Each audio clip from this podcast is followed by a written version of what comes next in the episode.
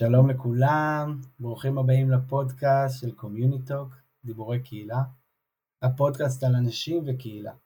בכל פרק נפגוש דמות מעוררת השראה שתספר לנו על עצמה, ולא פחות חשוב מכך על עולם הקהילה. אני דניאל אופק, אני מנחה לבינוי קהילה בחברה למתנ"סים, ואיתי ענווה רצון, עובדת סוציאלית קהילתית, מומחית בפיתוח קהילתי וארגוני בסביבה משתנה, והיום אנחנו מארחים בפרק את אלה אלכסנדרי. אלה. ברוכה הבאה, אלה. אלה אלכסנדרי, נעים להיות פה, תודה שהזמנתם. אז אלה, את מנכ"ל עמותת מרחב, שזו התנועה לעירוניות בישראל, חיפאית מבחירה, מאמינה בעיר כדרך חיים, עוסקת בקיימות, עירוניות ומעורבות ציבור, לשעבר מנהלת החברה להגנת הטבע בחיפה וראש תחום מעורבות ציבור במטה החל"ת. החל"ת זה החברה להגנת הטבע. תודה.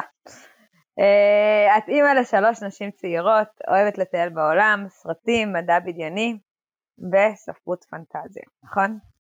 אכן כן. אז מכל הדברים האלה, האם יש משהו שאנשים לא יודעים עלייך?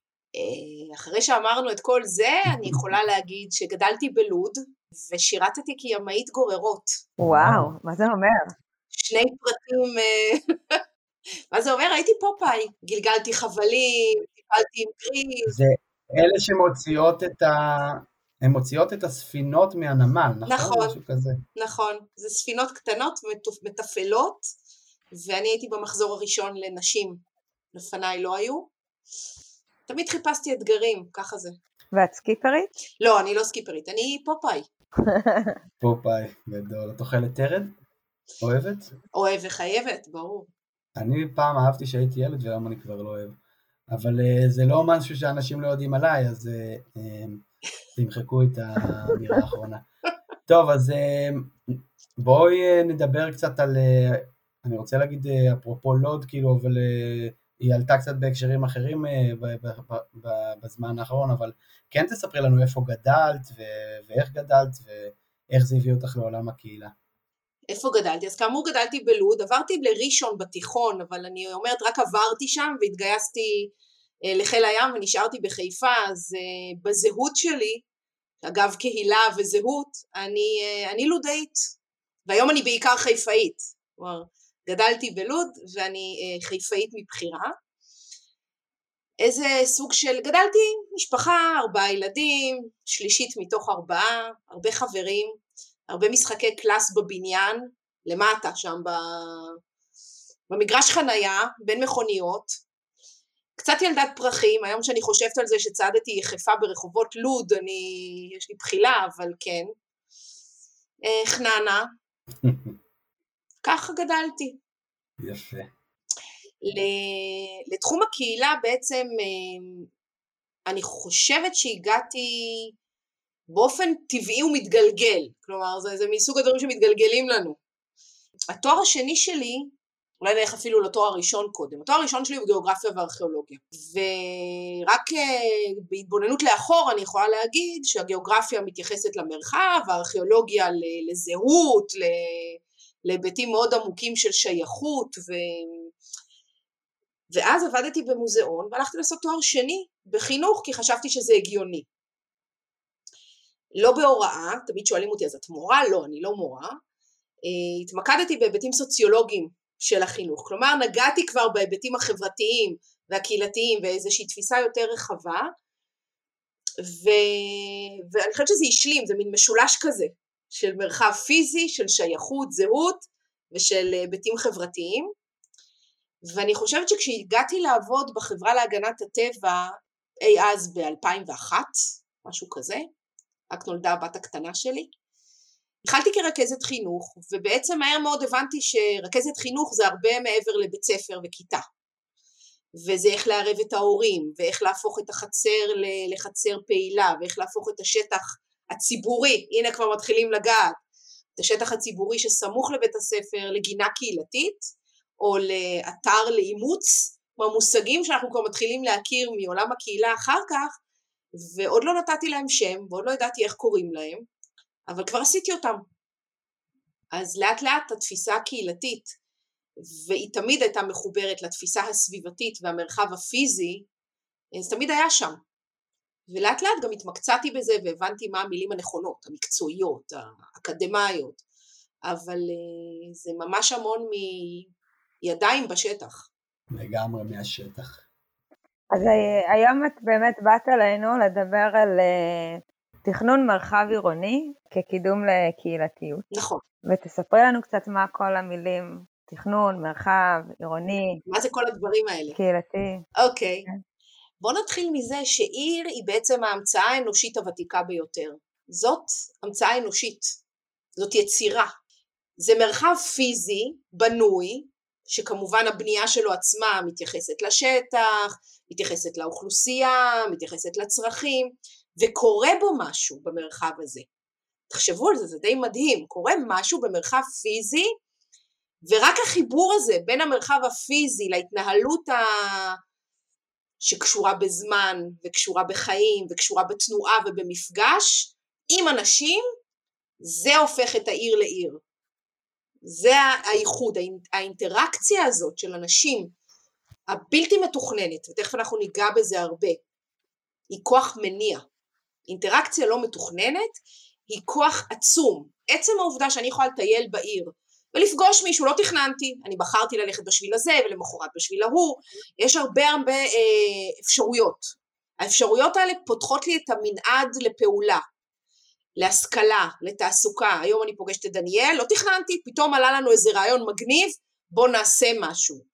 אה, פתאום אני פוגשת אותך ואנחנו מחליטות לשתות קפה ופתאום יש בינינו קשרים שאנחנו מכירות מצד אחד אה, בעבודה אבל פתאום אנחנו נפגשות ברחוב ומדברות על הגן ילדים.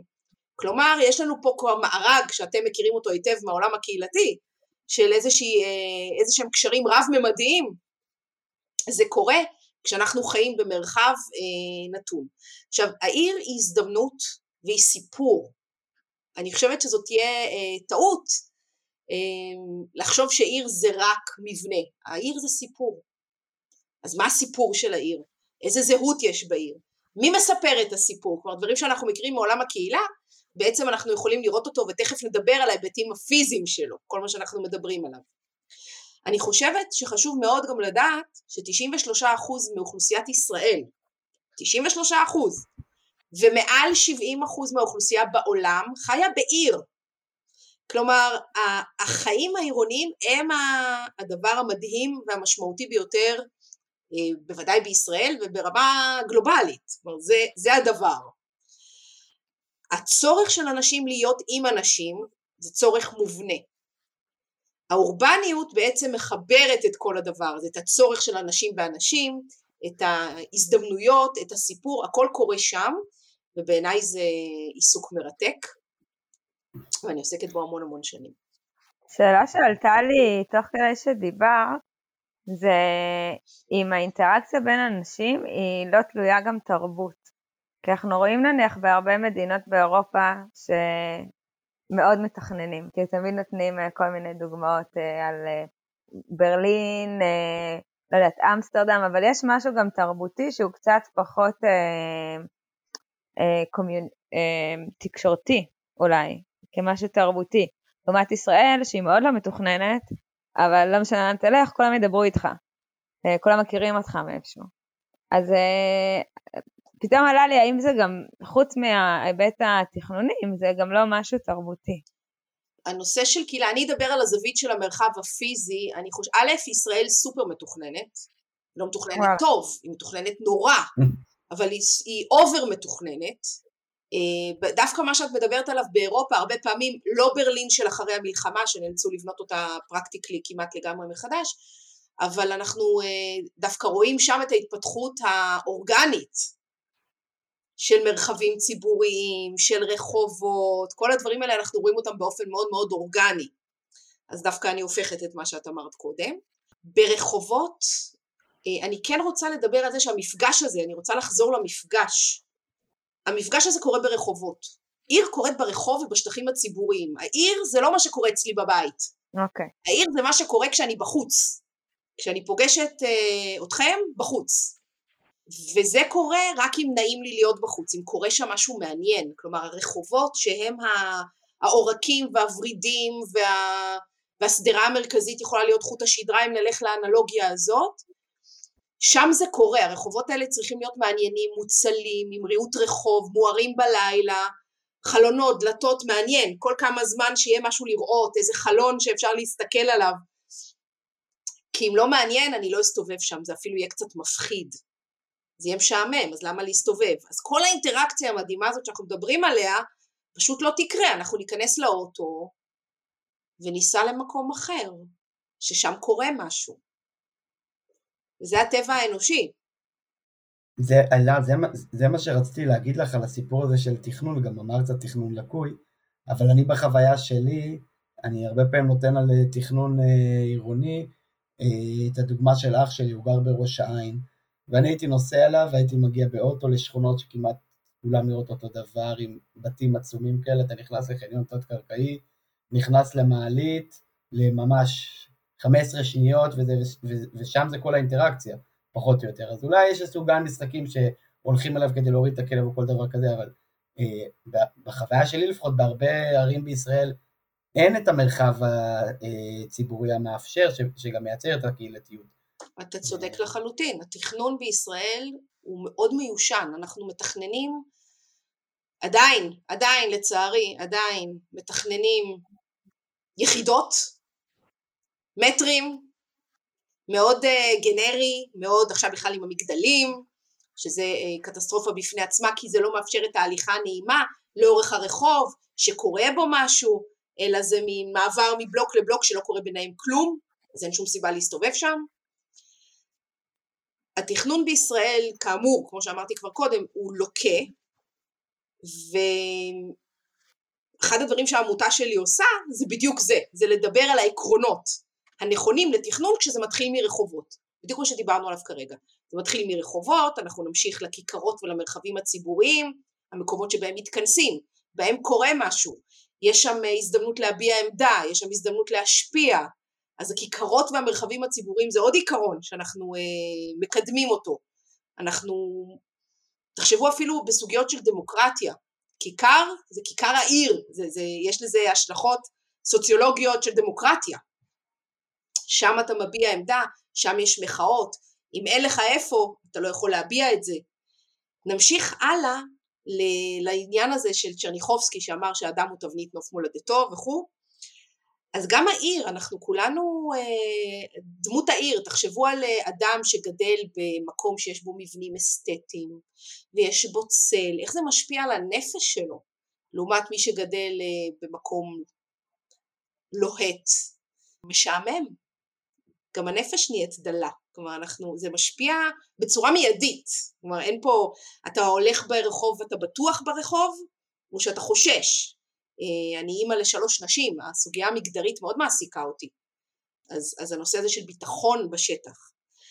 ההיבט הזה של תכנון אה, עירוני, בונה קהילה, אם אנחנו מתייחסים לכיכרות ולמרחבים, אם אנחנו מתייחסים לסיפור של העיר, כשמתכננים נכון, מתייחסים לסיפור. איזה סיפור יש לעיר? האם יש לה גיבורים? האם הגיבורים האלה מקבלים מקום פיזי, שם על, כיכר על שם מישהו, רחוב על שם מישהו, גיבורים מקומיים, יש להם נוכחות פיזית.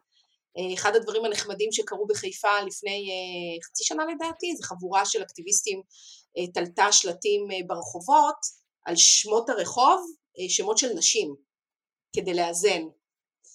אז איזה נוכחות אנחנו נותנים במרחב הפיזי לסיפור של היישוב? האם אנחנו בונים מקום, place, או שאנחנו בונים non-place? משהו שהוא זר, כמו שאתה אומר, הכל גנרי, הכל נראה אותו דבר, זה בכלל לא משנה. אם אני בראש העין או שאני בחריש. עכשיו, כדי שזה יקרה, צריכים לקרות עוד כמה דברים. למשל, סוגיה של הליכתיות, זה גם מושג ממש חשוב בעירוניות אה, שבונה קהילה. מה זה? מה זה הליכתיות? הליכתיות כן. זאת מילה הליכה. אני צריכה להיות מסוגלת ללכת ברגל תראי איך הדברים חוזרים על עצמם, כן? אם יש רחובות שכיף לי ללכת, אני אלך. אבל המושג הליכתיות לכשעצמו הוא חשוב. כלומר, אני צריכה לייצר, אנחנו מדברים על במרחק של כ-400 מטר, מהאזור שלי שאני אקבל את מירב השירותים וההזדמנויות והצרכים שלי. אם יש לי את זה במרחב הזה אני, והוא זמין והוא גמיש, אז אני מסתובבת בו, אני הולכת בו, אני לא צריכה להיכנס לאוטו כדי להגיע לסופר, אני הולכת לסופר. אני לא קופצת לסופר עם האוטו. ובדרך לסופר אני פוגשת את השכנה שמתלוננת על הכלב של השכן השני, ופתאום יש פה איזה נושא לשיחה. ופתאום יש איזו הבנה שאולי לא ראיתי הרבה זמן ברחוב כשהלכתי את השכנה הקשישה ואני קופצת לראות מה שלומה כי אני יודעת שכבר מזמן לא ראיתי אותה מחוץ לדירה כי שם זה קורה לא בבית, זה קורה בחוץ. אני יכול להתוודות על משהו? אם כבר אנחנו זה הזמן. אני, שהילדים הקטנים שלי נולדו, תמיד הייתי צריך לעשות, אה, להיות איתם. אז תמיד הייתי יוצא החוצה כדי לצאת. והייתי הולך איתם, פשוט מסתובב כדי לפגוש אנשים, זה היה, פשוט היה הקטע שלי, ואנשים כאילו כזה, היו רואים דניאל, חלק היו מסתובבים ובורחים לצד שני, כי כאילו, הוא עכשיו הולך לחפור לנו, אבל חלק הייתי מייצר איתם שיחה וכזה, אהלן, מעניינים וכאלה, וזה יצר לי תחושות הרבה יותר טובות, כאילו לא הרגשתי שאני נעול בתוך הבית שלי, אה, אלא אני באמת, אה, אה, אני, אני חי, בקיצור. נכון, נכון, אתה מדבר על תחושת השייכות. והמעורבות והמרחב הפיזי יכול לתמוך בזה או יכול להרוס את זה. אם יש לך איפה להסתובב ויש עוד אנשים שמסתובבים שם ואתה נכנס לחנות והמוכר מכיר אותך או לא מכיר אותך אבל אתה יכול לבחור היום בחנות הזאת ומחר אני הולך לרופא שיניים פה ובעצם גם הכלכלה מתחזקת כי יש מועסקים מקומיים ולא רשתות אנונימיות. כל הדבר הזה תומך בבניית הקהילה באופן פיזי. כשאנחנו מדברים, אני אתן עוד אפשרות לעניין הזה של שייכות ואחריות, עוד עיקרון בעקרונות שהעמותה שלי מקדמת, זה הנושא של מעורבות ציבורית. כדי שאנחנו נחזק את תחושת השייכות, כדי שהתכנון דרך אגב יהיה טוב יותר, אנחנו צריכים לתת לאנשים להיות מעורבים בו, כי יש להם ידע. אתה כתושב שכונה יודע יותר טוב, או שונה דרך אגב, לא תמיד יותר טוב, אבל אחרת. אתה מביא רובד נוסף לסיפור. ואם לא נשתף אותך בתכנון, התוצאה תהיה לוקה בחסר. אז הנושא הזה של פלטפורמות למעורבות, ואני אוסיף ואומר כמובן מעורבות בכל מיני דברים, תכף נדבר על אפשרויות, זה חלק מחיזוק השייכות שלי, חיזוק המחויבות שלי למקום, תחושת אחריות שלי לאנשים סביבי, פתאום אכפת לי איך הדברים האלה נראים, או לא פתאום, אולי תמיד זה היה אכפת לי. אה, אני יכולה להגיד שברחובות מסוימים, אצלי ברחוב, כאמור אני חיפאי, אה, העירייה עשתה איזה שיפוץ, אה, תהליך מאוד גדול ברחוב, אני לא זוכרת אם היה תהליך שיתוף או לא, אבל בשלב מסוים התחלנו ללכת עם אנשי העירייה ברחוב, ולהראות להם בעיניים מה אנחנו רוצים, ואנחנו גם דיברנו עם שכנים כדי להבין מה הצורך שעולה מאחרים, וכך הלאה. יש דוגמאות. אם אני הולכת גם למרחבים הציבוריים וגם למעורבות וקושרת אותם ביחד, ואת זה אתם אולי כבר מכירים מעולם הקהילה כי הדברים באמת מתחברים, אבל גם בעולם התכנון והעירוניות מדברים עליהם, זה למשל גינות קהילתיות. זה מקום, זה פיזי הדבר הזה, אבל קורה שם משהו שעונה על כל הפרמטרים של גיבור ומקום ו... מה, מה יש שם עוד? יש שם כמה, נכון, פרמטרים מאוד ברורים של הקמת קהילה, הכל קורה שם. יש שם פעילות קבועה, ויש שם אירועים, ויש שם מנהגים. חשוב לתכנן את המקומות, מה זה לתכנן? לתכנן לא עד להרוג אותם, אובר תכנון, להשאיר אותם לצמיחה אפשרית עם הקהילה, עם היוזמות, אם אנחנו נלך עם המעורבות שדיברנו עליה לפני רגע, אז, אז הם לא יהיו כתר פלסטיק, הם יהיו משהו שצומח אורגנית. כי זה צורך אמיתי, אבל יש להם נוכחות פיזית. אז אלא נניח אני אה, אשת קהילה, כן. שעובדת אה, באיזושהי עיר, ושמים עליי את המטלה אה, לייצר את המעורבות הקהילתית הזאת לטובת תכנון עתידי של שכונה. מה היית אומרת לי לעשות? או ממליצה לי?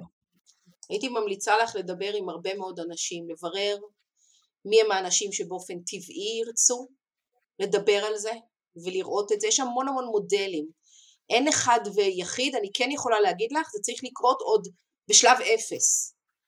בשלב הראשון מתקבלות הרבה החלטות רציניות, כבדות, משמעותיות, כמו, כמו איפה יהיו מבני הציבור, מה יהיו מבני הציבור, איזה סוג מבנים, מי תהיה האוכלוסייה, אלה שאלות כבדות. בדרך כלל לצערנו הרב, כשעושים תהליכים עלק משתפים, מגיעים עם איזושהי מצגת, זה יותר ידוע, מספרים לך מה הולך להיות, ואז שואלים אותך, אתה בעד או אתה נגד, מקסימום, כן? עכשיו, אני אפילו לא מאשימה לפעמים את המתכננים, כי הם עצמם השקיעו כבר שנתיים בשלב הזה, בתוכנית הזאת. פתאום את באה ואומרת, כן, לא, שחור לבן, ואת באמת, יש לך את הראייה שלך שהיא הרבה פעמים נקודתית. המתכנן אמור לראות דברים אה, מעבר לנקודתי. והשילוב כוחות הזה, הוא זה שיביא תוכנית טובה יותר. זה יקרה אם הציבור, ויש את השאלה מי זה הציבור ואיך אנחנו מגיעים לאנשים שלא כל כך פשוט להגיע אליהם, שהם לא אקטיביסטים, רוב האנשים לא אקטיביסטים. איך מגיעים אליהם? איך מגיעים לאלה שהם לא בוואטסאפ הקבוצתי של השכונה? איך מגיעים לאלה שהם אה, לא מדברים עברית? ויש כאלה בשכונות ויש כאלה שלא מסתדרים עם אינטרנט צריך לחשוב על הדברים האלה ויש המון מודלים מאוד יצירתיים, זה, לא, זה, זה שיחה נפרדת לגמרי, מאוד יצירתיים לעשות את זה, הכרחי לעשות את זה כבר בשלבים הראשונים מאוד של התוכנית, עוד אפילו טרום תוכנית לצורך העניין. שם מתקבלות ההחלטות הכבדות, הקווי, ברגע שכבר הנחנו את הקו הראשון על הנייר, כל דבר אחר מתייחס לקו הזה. ברגע ש...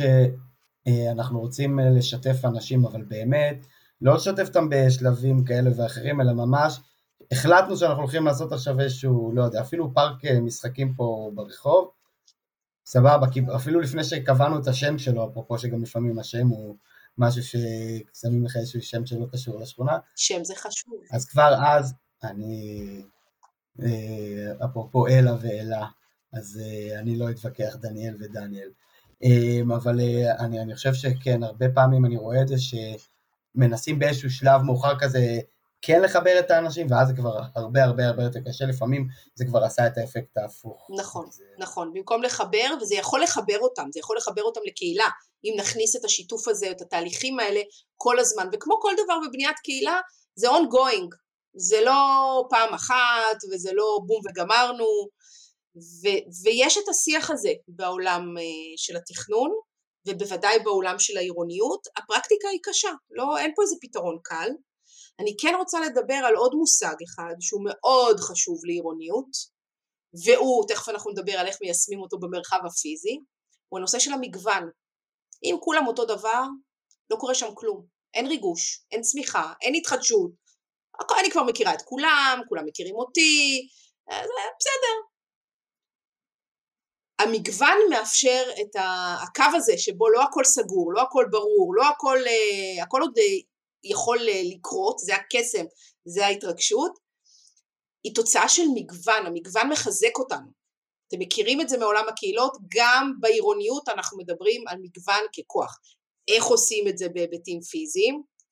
אם אנחנו אה, בונים מגוון של גד, גדלים של אוכלוסייה, גדלים של אה, אוכלוסייה, של דירות, דירות לשני, אה, לרווקים, דירות למשפחה, הגודל של הדירה מזמין למבנה אוכלוסיות שונות, בעלות יכולת שונה, כי יכול להיות שמישהו עם אה, יכולת כלכלית יותר נמוכה יבחר לגור בבניין מסוים בצמצום, אבל הוא מעדיף לגור באזור הזה, כלומר אנחנו, האפשרויות הרבה יותר גדולות.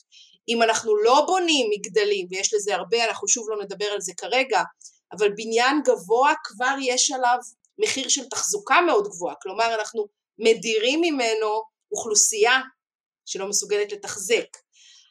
אנחנו צריכים לוודא שבכל מקום יש אפשרויות לשכירות, גודל דירות שונה, דיור בר השגה, כל הדברים האלה זה החלטות תכנוניות שמשפיעות על המגוון. אז הנושא של מגוון הוא, הוא קריטי, הוא מייצר לנו אה, מרחבים עירוניים מגוונים. למשל פתאום עלה לי בראש שלא תעשה רק שכונות, שכונת וילות, שכונת אה, זה, אלא אפילו במקום כזה תעשה כמה וילות, אה, איזשהו בניין מגורים גבוה יותר, שגם ברמת אפילו איזה גודל בית אני רוצה לקנות, חייב לאפשר את כל המגוון, המילה וילות מאוד קשה לי, אני מאמינה שכבר דובר בפודקאסט הזה או באחרים, על העובדה שאוכלוסיית ישראל עומדת לשלש את עצמה. ב-20 שנה הקרובות, 30 שנה הקרובות, אין קרקע לבנייה מהסוג שאתה מדבר עליה. אנחנו, המדינה, אנחנו הולכים לציפוף, וצפיפות זה טוב, תכף נדבר על המילה צפיפות, גם בהקשר העירוני וגם בהקשר הקהילתי. צפיפות זה עיקרון נוסף שהוא מאוד חשוב והוא חיובי כי הוא מאפשר סף כניסה לשירותים כלומר כל מה שדיברנו עליו קודם המגוון יכול לקרות רק אם יש אה, צפיפות אם אנחנו יכולים אה, אם יש מי שיקנה אם אין מי שיקנה אם אין מי שיצרוך אם אין מי שצריך את הרופא אז הוא לא יהיה שם אם אין מי שצריך את העורך דין אז לא יהיה שם עורך דין הוא יבוא בהסעה פעם בחודשיים אז הצפיפות היא מושג חיובי אנחנו צריכים לאהוב את הצפיפות לכן קשה לי עם וילה. בהנחה שמתכננים נכון, הצפיפות אבל. בוודאי, כי... צפיפות היא לא גובה, צפיפות היא יכולה להתבטא בצורות אחרות לגמרי. דרך אגב, פריז צפופה מאוד מאוד מאוד מאוד מאוד. אז, ואת לא מרגישה שם רע, נכון? לא, אני לא חשבתי על... אה, אישית אה, אני ברחתי מפריז אה, בפעם השנייה שהייתי שם תוך שלושה ימים, אבל אני, או, או יומיים, אבל אני לא דוגמה. אפילו שילמתי למלון ולא נשארתי בו. אבל אני לא דיברתי על גובה, דיברתי על, על כמות אנשים מן הסתם למטר רבוע, שזה מבחינתי צפיפות. אז בעצם את אומרת שאם אני יודעת שהרשות שלי או העיר שלי הולכת לאיזשהו תכנון ואיזשהו שינוי, אז דיברנו על להתחיל עם איזשהו שיתוף ולדבר עם אנשים. אחר כך דיברנו על הצורך אה, לחשוב על גיוון. יכול להיות שגם האנשים שבשכונה שלא דיברתי איתם, אבל אני כן רוצה אולי להביא אותם לשכונה, אה, בצורה כזאת או אחרת, אולי אנשים שמחפשים דירות יותר קטנות אה, אה, ושינוי. ואני צריכה לחשוב על הצפיפות והמרחב הציבורי שידע לתת מענה נכון וראוי לאותה צפיפות, נכון? שאנחנו, ש, שעומד להשתנות, שעומדת להשתנות במרחב. כן, יש עניין של צפיפות ומילה נגישות. אנחנו צריכים לדבר על המילה נגישות, התחלנו לגעת בה כשדיברנו על הליכתיות, המושג של נגישות זה, אה, הוא קריטי ואז אנחנו נעשה פה מיד לדבר על היפוך הפירמידה ואנחנו אה, נשתדל אה, לצמצם ברכבים. שוב עם צפיפות ועם שירותים במרחק 400 מטר וכל הדברים האלה קורים אז אני גם לא צריכה להזיז את האוטו נכון? איזה אני לא מזיז את האוטו איזה תל אביבים אומרים כזה דבר נכון? אני לא מזיז את האוטו. מצוין אתה לא מזיז את האוטו כי יש לך הכל במרחק הליכה. אז הנגישות היא סופר אה, חשובה וכל הדברים האלה הם תכנון פיזי. כל הדברים שדיברנו עליהם כרגע הם תכנון פיזי. אני חשבתי שאת הולכת לדבר איתי על נגישות לאנשים עם צרכים מיוחדים, ואת מדברת על נגישות אחרת. נגישות זה נגישות. כן, כן, בסדר. נגישות זה נגישות. אלה, אני יכול לשאול אותך שאלה כן. שהיא קצת אה, אולי אה, המשכית כזו ואחרת, אבל אני מרגיש שכל מה שאמרת הוא כל כך הגיוני. הוא פשוט ברור. ואז אני אומר, אוקיי, יש פה, את מציגה פה תמונת רצוי מאוד מאוד הגיונית, ואני מתחבר אליו, אני חושב שכל בן אדם, בלי קשר למי מתעסק בקהילה או לא, אבל לאנשי קהילה מאוד מאוד ברור מה שאמרת עכשיו, בטח מי שמתעסק בספורט של קהילתיות, אבל אני לא מצליח להבין למה זה לא קורה. בפועל, למה בפועל אה, הרבה ממה שאת מתארת כאן לא מתקיים. ואני אשמח שקצת תשתפי אותנו מניסיונך אה, למה, למה אנחנו לא שם עדיין? למה אנחנו לא שם? אני אנסה להגיד כמה דברים, זה בטח לא הכל, ואני לא... לא כל הפתרונות אצלי, ודאי שלא, ממש לא. זה גם חלק מהעניין, זה לזכור שאנחנו לא יודעים הכל. זה ממש חשוב. אני, אני יש לי בעיה אחרת בהקשר הזה, אולי אחר כך נתייחס לזה, אבל שאני הרבה פעמים מרגיש שאנשי קהילה, הרבה פעמים עושים איזשהו אה, מיקוד חוץ כלפי הדבר הזה, ואומרים, זאת אומרת, זה לא קשור אליי. ולכן לא, גם לא מתעסקים בנושאים האלה, אבל אולי אחר כך אני... אז אני מקווה שהשיחה שלנו מסבירה כמה זה סופר חשוב וכמה זה קשור, כמה זה הכרחי, וניתוק של זה הוא טעות חמורה למימוש התפקיד של אנשי הקהילה. למה זה לא קורה? קודם כל, אני חושבת שהאסון הגדול לעירוניות, שכאמור קיימת המון המון שנים, אלפי שנים, הוא הרכב.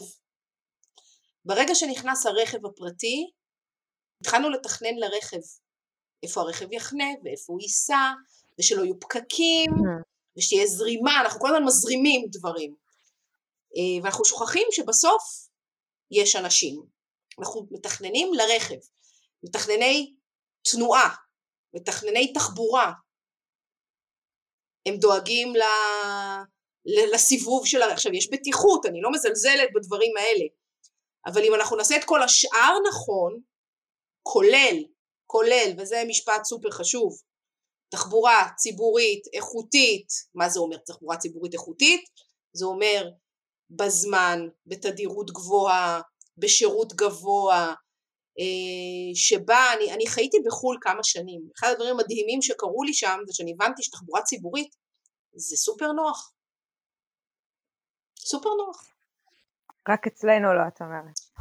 אה, אני לא יודעת אם רק אצלנו, אבל אצלנו התחבורה הציבורית הוזנחה ונובנה במשך שנים על חשבון תקציבי עתק לטובת כבישים לתחבורה לרכבים פרטיים.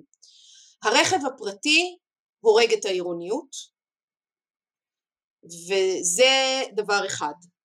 דבר שני, כשאנחנו שוכחים את הסיפור השלם, כשאנשי קהילה הם לא חלק מהתכנון, אז אנחנו מקבלים אקסלים, את ה-non place, את ה-no place. אולי זה עלינו, לשים מרפקים כדי להתחיל אה, להיכנס לעולם התכנון, אה, אנשי הקהילה. לשים מרפקים, כן, אני לא יודעת, אה, תגדירו את זה איך שאתם רוצים, אבל אני חושבת שהנוכחותכם או חסרונכם מורגש. אז אנחנו ממש לקראת סיום, אני לא יודעת אם את מאמינה. אכן.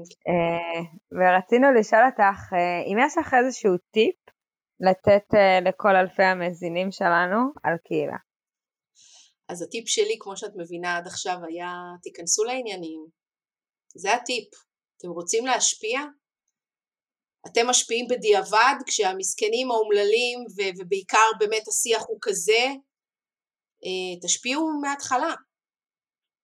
תפעלו לבניית הקהילה סביב, הרבה פעמים אה, היבטים תכנוניים הם אה, נושא מצוין לבנות סביבו קהילה.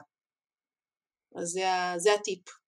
האמת שאחד הדברים שאני רואה, אני, אלה יודעת את זה, אבל גם ענווה את האמת יודעת את זה, אבל אחד הדברים שאני מוביל בחברה למתנסים זה מדד הקהילתיות. אחד הדברים ששמתי לב, עכשיו שאנחנו מתחילים לקבל את התוצאות, זה שבעצם יש מקומות, אתה רואה בשכונות מסוימות, שאנשים מרגישים קצת יותר משמעותיים, שמימד הפעולה הקולקטיבי קצת יותר גבוה, ואז אני בא ואומר, מה, מה היה פה? ואז אתה מבין שהיה שם איזשהו משהו סביב השכונה, היה, הם, הם תכננו את השכונה ביחד, יש לי יישוב עכשיו, שממש בונים את השכונה, והם מההתחלה מעורבים בזה, רוצים שיהיו אה, מתנ"ס שם וכאלה וזה, ואתה ממש רואה איך זה משפיע עליהם אחר כך, על, גם על החיבור שלהם ליישוב, על המעורבות שלהם, כמו שאמרת בהתחלה. אני שמחה, אני שמחה, כמו שאמרתי, זה מידיים בשטח, מעבודה בשטח. לא מתיאוריה, אלא מהפרקטיקה.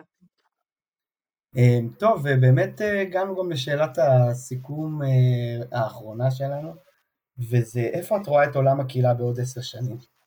באתי מהצד, אני, אני גם באה מקהילות, כמובן, כמו שאתם יודעים, ניהלתי את שדמות uh, שנה, אבל uh, אני חושבת שהאתגר הגדול של קהילות הוא בעיר. קודם כל זה ברור שהוא בעיר, כי שם יש אנשים. ואני חושבת שזה לא רק איפה עולם הקהילה, איפה העולם המקצועי של הקהילה, יתעסק עם בניית, עם האתגר הזה של בניית קהילות במרחבים גמישים, גבולות נזילים, זה לא קיבוץ סגור בגדרות שאתה יודע מי הקהילה, זה הרבה יותר גמיש. ועולם הקהילה, אני חושבת שיתמודד עם איך עושים מרחבים אורבניים טובים יותר, שמאפשרים קהילתיות למי שרוצה. צריך מאוד לזכור שחלק מהעניין זה הבחירה, וזה יכול להשתנות. היום אני יותר קהילתית, מחר אני פחות קהילתית, שלבים בחיים שלי. הייתי מוסיפה שבעוד עשור הקהילות יהיו יותר מעורבות בקבלת החלטות, כל מה שדיברנו עליו כרגע. זה הולך לשם, זה ברור לי. אני שומעת את השיח, אני נמצאת כל הזמן בגבול הזה שבין uh, מתכננים ואנשי קהילה, אז אני שומעת את זה וזה קורה. עולם הקהילה שלכם, של מי שמתעסק נטו בקהילתיות, בעיניי התמקד בשכונות ורטיקליות. אנחנו, תחשבו שמה שהיה פעם שכונה פרוסה, היום ייכנס לבניין, ייכנס לחמישה בניינים. צריך להתחיל לדבר על זה. חמישה בניינים זה יכולה להיות קהילה. כן, אני, בוא, אני אומר שיש כמה בניינים שאני פוגש בכל מיני ערים, זה בגודל של הקיבוץ שלי. נכון. מבחינת מספר אז תושבים. ככה, ואני אוסיף את העניין של השימוש באונליין. אני יודעת שהקלאסיקה של קהילות אה, מדברת רק על offline, ואני חושבת שזאת טעות. האונליין הוא חלק מקהילה, והוא יכול להיות גורם מאוד מאוד מאוד מחזק, בתנאי שהוא משולב, ככלי נוסף. אז נראה לי נתתי פה ככה כמה כיוונים מה, מהניסיון לגמרי. שלי, לא מאיזה תיאוריה.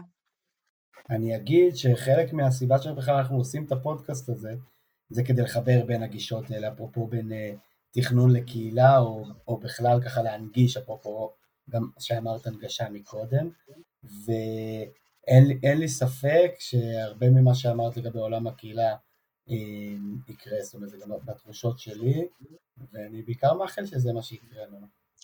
ולכן שמחתי לבוא, כי חשבתי שזה חיבור נכון. אז אילת, אני חייבת להגיד שזה כבר פעם שנייה שיצא לנו ככה לדבר ולהקשיב, הגעת גם אה, להרצות באחד הוובינרים שעשינו בפיקוד העורף על חוסן קהילתי ואיך הוא מתקשר לתכנון עירוני, וזה תמיד אה, ממש ממש מעניין, ואת תמיד מצליחה גם להנגיש את המידע של התכנון אה, לאנשים אה, הדיוטים. הגענו לסיום. שבוע הבא עולה פרק נוסף של אה, דיבורי קהילה, קומיוניטוק. מוזמנים להפיץ את הפודקאסט, בעיקר לכתוב לנו מה שבא לכם לשמוע בהמשך, את מי אתם רוצים שנראיין. קיצור, תרגישו חופשי להציק לנו. יש לנו גם ערוץ טלגרם בשם דיבורי קהילה ואתם מוזמנים להצטרף אליו. וזהו, תודה רבה רבה לך אלה. בשמחה גדולה. ביי ביי לכולם. ביי ביי. להתראות.